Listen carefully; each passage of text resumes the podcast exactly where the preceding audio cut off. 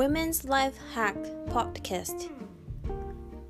皆さんこんにちは。さとみです。このポッドキャストではなんとなく働いてる状態の女性へ自分らしさを発揮できる毎日を過ごすためのライフハックや私が経験してきた今までのエピソードをご紹介していきます。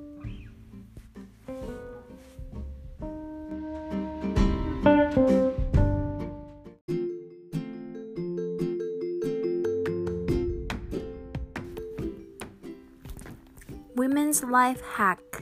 Episode No.2 皆さんこんにちはこんばんは。それともおはようございますでしょうか？さとみです。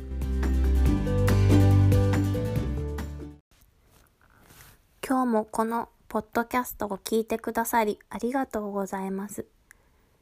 このポッドキャストついに2話目です。と言ってもまだ2話目ですけれども、私の中では大きな一歩。実は最初のエピソードを発信してからもう3週間以上経ってますね。なかなか前に踏み出せない自分。そんなのに気づいたのは、なんと、最初のエピソードを発信してから2週間も経ってからです。なぜそんなに語 なぜそんなに立ってしまっていたかというとこれは言い訳になってしまうかもしれないですけれども本当に体力が持たなくなってきました。というのも娘が今ね娘10ヶ月なんですけど7キロぐらいかなって思ってたんですけど実はもう8キロ後半に差し掛かっていてそりゃ抱っこを一日していたら腕もムキムキになるし腰も痛くなるし本当に体にダメージがありますもうそんな私のつぶやきは置いといて今日は何についてお話ししようかなって考えたんですけどあの今日はね働くママの罪悪感についてお話ししたいと思います。で罪悪感をなんで感じるの？っていうことなんですけれども私も実はね育休をそんなに取らないで子供が45ヶ月ぐらいの時に今年の4月に復帰する予定だったんですよね。でもまあ、コロナもあったりとかあとは子供と一緒に過ごしてみていややっぱりもうちょっと一緒にいたいななんて思いながら、まあ、運よくねコロナのあの、まあ、影響もあっ、たまあ、運よくって言い方悪いですけども、まあ、運が良かったのは会社がねそうやってあの延長を認めてくれたっていうのが運が良かったんですけどあの今年の8月の半ばまであの育休を取っていました。で育休を取ってる時って私あのあ、まあ、友達がいないところに住んでるのであなかなか、まあ、外部との交流がないというかなのでまあ自分のところに入ってくる情報って結構まあテレビだったりとかあとは家族だったりとか、まあ、あとはなんかメッセージとかでやり取りをしている友達それ以外はもうねソーシャルメディアのあの友達とか友達でもないような人フォローしてるだけの人の生活っていうのが自分の中に入ってくる情報になるんですよね。でそうやってると結構こうママママアカウントみたいなのもすんごいキラキラしたアカウントとか作ってる人がいてもうなんかどうやって子供を育てながらその美貌を保っているのかって思うような人とかもいてそれはその人の努力なんでしょうけどまあね私そういうの見てたりとかした時にいや私って子供と一緒にいる時間をねあのやめやめてって言ったら変なんですけど少なくしてまで自分が仕事に出たいのかとか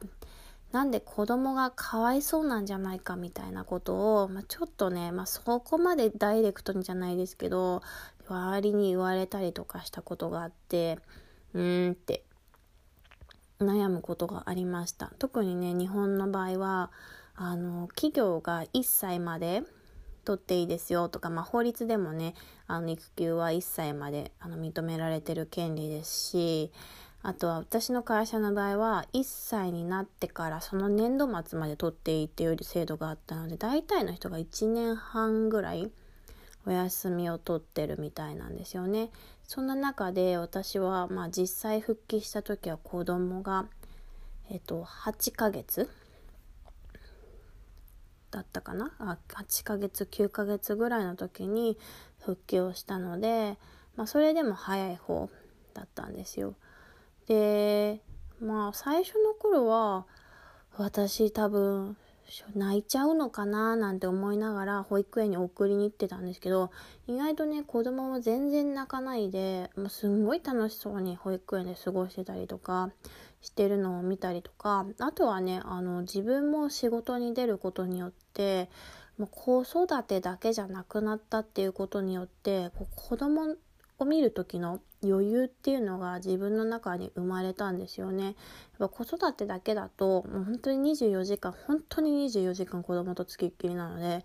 なんだろう、まあ、たまに手抜いちゃいたくなるというか、まあ、たまに携帯とかテレビとか見て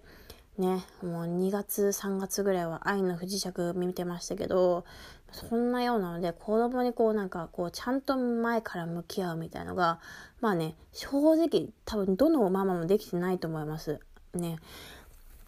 でそんな中でどうやってクオリティを上げていくかっていうのが多分課題だと思うんですけど私の場合は自分が仕事に出て外の世界に出て自分を取り戻すことによって子供との時間のママとしての時間っていうのでなんかメリハリができたというか、うん、そういうのがあったんですよね。なのでもし育休中とかであの子供をね預けて小さいうちから預けてあの仕事に戻るのが自分勝手なんじゃないかって思ってるママさんたちがもしいたら本当にそんなことないよってまずはやってみてって思いますね。本当にあの子供の体調だったりとかママのね体調、まあ、精神面体本当に体のあの体調っていう意味でも、まあ、それ人人それぞれなのであの産後のね回復がどれだけいいかとか悪いかとかにも関わってくるのでもう私からはいつ復帰した方がいいよとかは言えないんですけどうんもう本当ねこれはね仕事に復帰した方が私は良かったです。であともう一つ仕事に復帰する上ですごく良かったって思うのは私は仕事を復帰する前にあのコーチングを受けましたでなんで受けたかっていうと私はねあの子育てし始めてからうん自分がなくなっちゃったように思えたんですよね早い話がもうなんかもう父をあげる牛のごとくもう私はもうあの母乳で育ててたのでもうね父をあげる牛のごとく本当になんかご飯トイレご飯トイレねんねんご飯トイレねんねんみたいなそれに付き合っていて、まあ、もう小さければ小さいほどそのサイクルが短いんですよね。なのでうんそういうねあのー、結構まあ自分のあの時間を犠牲にしてって言い方はちょっと、まあ、語弊があるかもしれないんですけども本当に子育て100%になったでその時にこれは本当にね旦那さんとか周りの環境とかもあるのかもしれないんですけど私はね結構まあなんか私の人生ってここで一回終わっちゃったんだなって思ったんですよね。そのしかも、まあ、ちょっと仕事のあの環境人間関係とかも、ま、ものすごくいいっていうわけではなかったので結構職場に対してネガティブなイメージがすごくあっていやもう本当に不安だしすごいマインドセットも全然良くなくてもう本当怖い怖いマインドセットもうなんかああこれこうなったらどうしようああ怖いああこうなったら嫌だなじゃあやめとこうみたいなそういう気持ちで毎日過ごしてたと思うのでまあそういうのから変わりたいって自分がすごく思ってそれでコーチングを受けてで自分のことを見つめ直したらあ自分にはこんだけいいところがあってこれを生かしていけば自分の強みっていうのがあってでそれっていうのは誰か他の人があの私になれるものじゃないっていうのに気づいたんですよね。でそれであの復職をして本当に毎日あ本当にコーチング受けてよかったなって思うことがすごくたくさんあって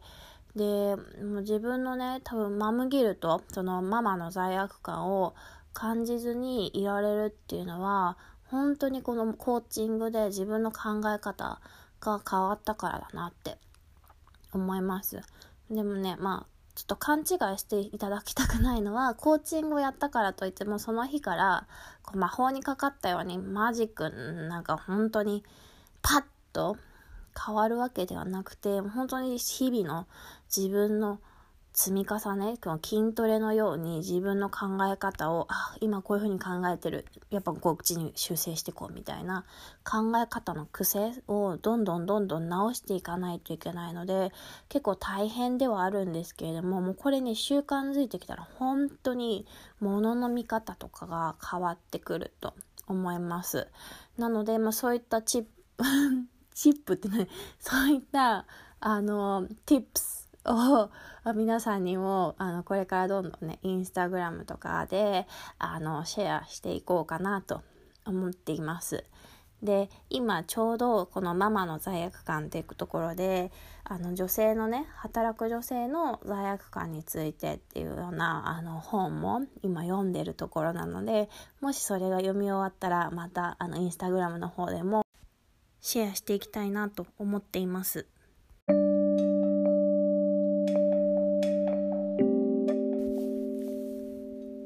もエピソードを聞いてくれてどうもありがとうございました。働くママのあなたそうじゃないあなたも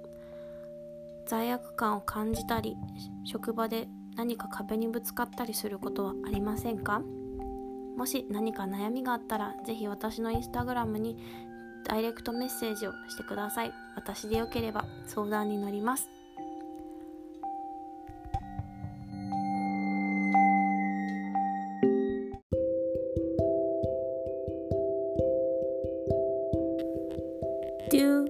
or do not. There is no try. スター・ウォーズのヨーダのセリフ。